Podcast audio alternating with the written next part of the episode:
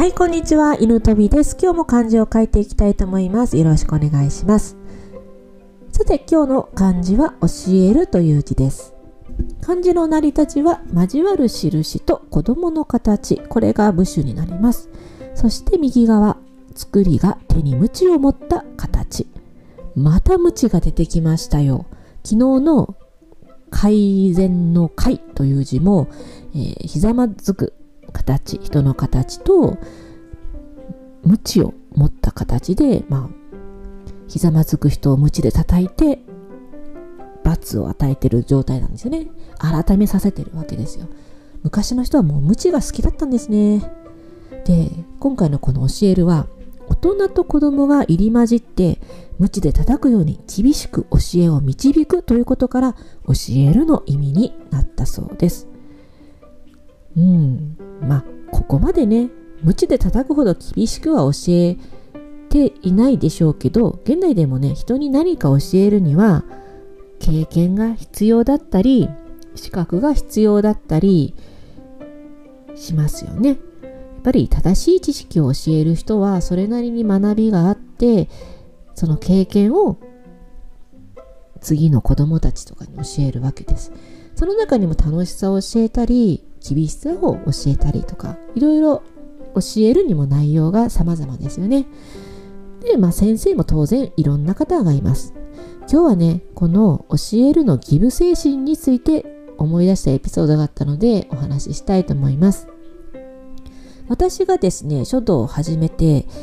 えーきっかけ、書道を始めたきっかけが、まあ、娘が小学校1年生の時に始めたのをきっかけに一緒についていって書道が好きになって始めたという流れなんですよね。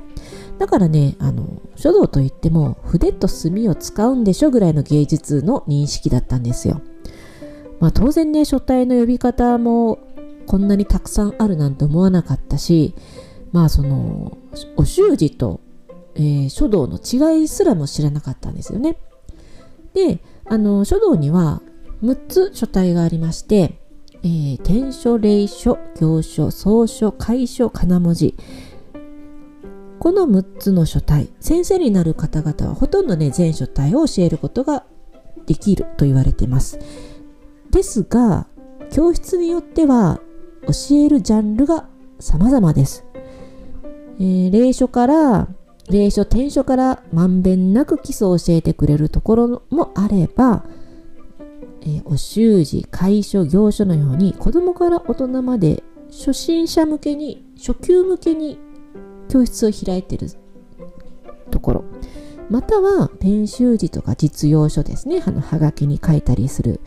とか、あの、お習字の名前を書くとか、そういった、もう実用に特化した教室もあります。こんなわけで様々なジャンルの教室があるんですが、これを知ったのもね、書道を始めてからのことだったんですよ。まあね、理想は、その自分の並び、学びたいジャンルを扱ってる教室を探して、またそのね、先生との相性がいいかとかもしっかり見定めた上で、教室を選ぶのが理想ではあるんですけど、普通ね、ここまで知ってる人ってもう経験者しかいないような気がします。もうあの大人でちょっとあの趣味程度に始めようかとか思ってる人はほぼほぼねここまであのよほどその書道について学びが学びといいますか、まあ、古典が好きな人とかねとかでないとあ私は草書を習いたいとかにならないと思うんですよね。まあそんなわけで私も軽い気持ちで入ったんですけどまああの自分の書道教室を開きたいと思った頃からきっちりあの書法といいますか基礎の基礎から学びたくて今あの古典からしっかりと勉強してるところでもあるんですけどそうなっていく上でねやっぱりあの基礎である、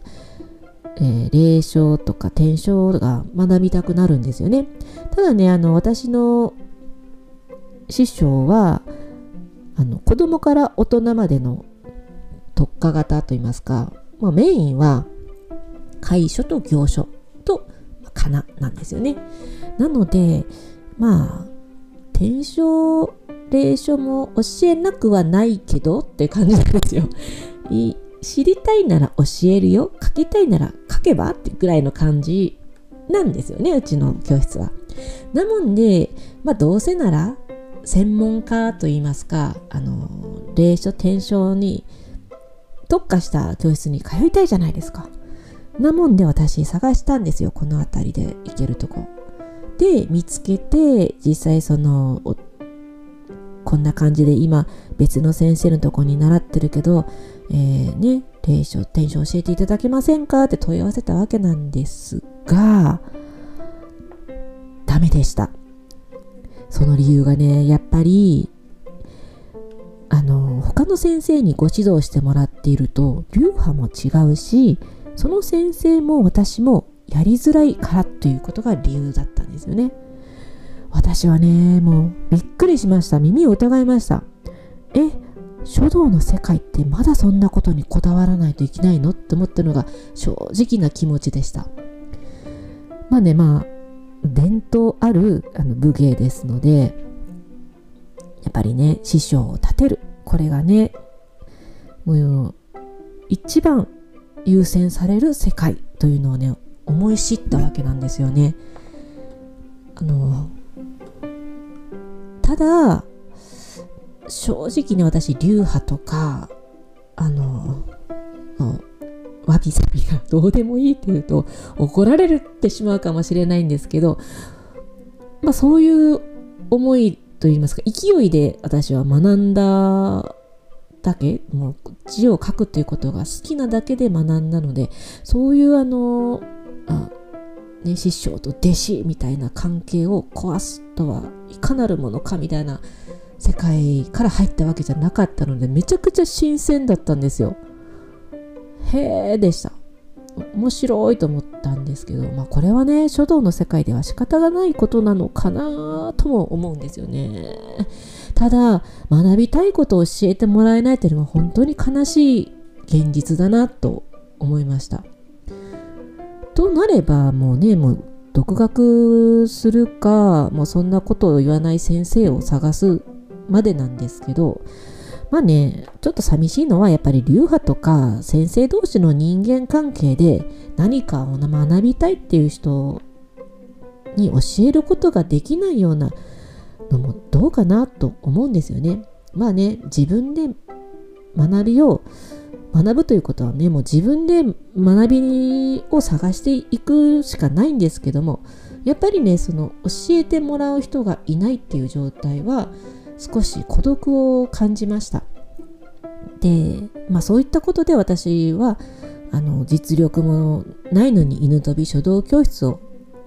開業したわけなんですけど誰でもねもっと気軽にと言いますか学びたいことを学べる教室にしたいんですよ。教わりたいという人をそんなねお堅い理屈で書道の世界の道を閉ざすようなことだけはしたくないなと思うんですよね。もう好きなことを学んでいける学びたい時に学べるものがあるという教室に心からしたいなと思ったエピソードですね。やっぱりねこうもっとこう世界をこうオープンに広げないと書道って広まらないと思うんですよ。そういう上下関係もまあ大事ですよ。大事と思うんですけどそんな硬いこと言ってたらこう本当はこの先生の字が好きだけど今は違う先生に習ってるからその先生の体裁を立てるためにもちょっと我慢するとかなんかこれもおかしくないですって思うんですよ私。そのいろんな好きな字があっていいと思うんですよ。だからそれぞれの良さを教わっていけばまたその掛け算で自分の新しい字といいますか自分だけにしか書けない字になるわけじゃないですか。だからねそんなケチなこと言わずに教えてくださいよって言いたかったんですよね。まあこれをねこんなところで叫んでても仕方ないのでもっと活動を広げて頑張って広めていきたいと思います。はい。では今日はこの辺りで。本日の漢字は教えるという字でした。最後まで聞いていただきありがとうございます。犬飛びでした。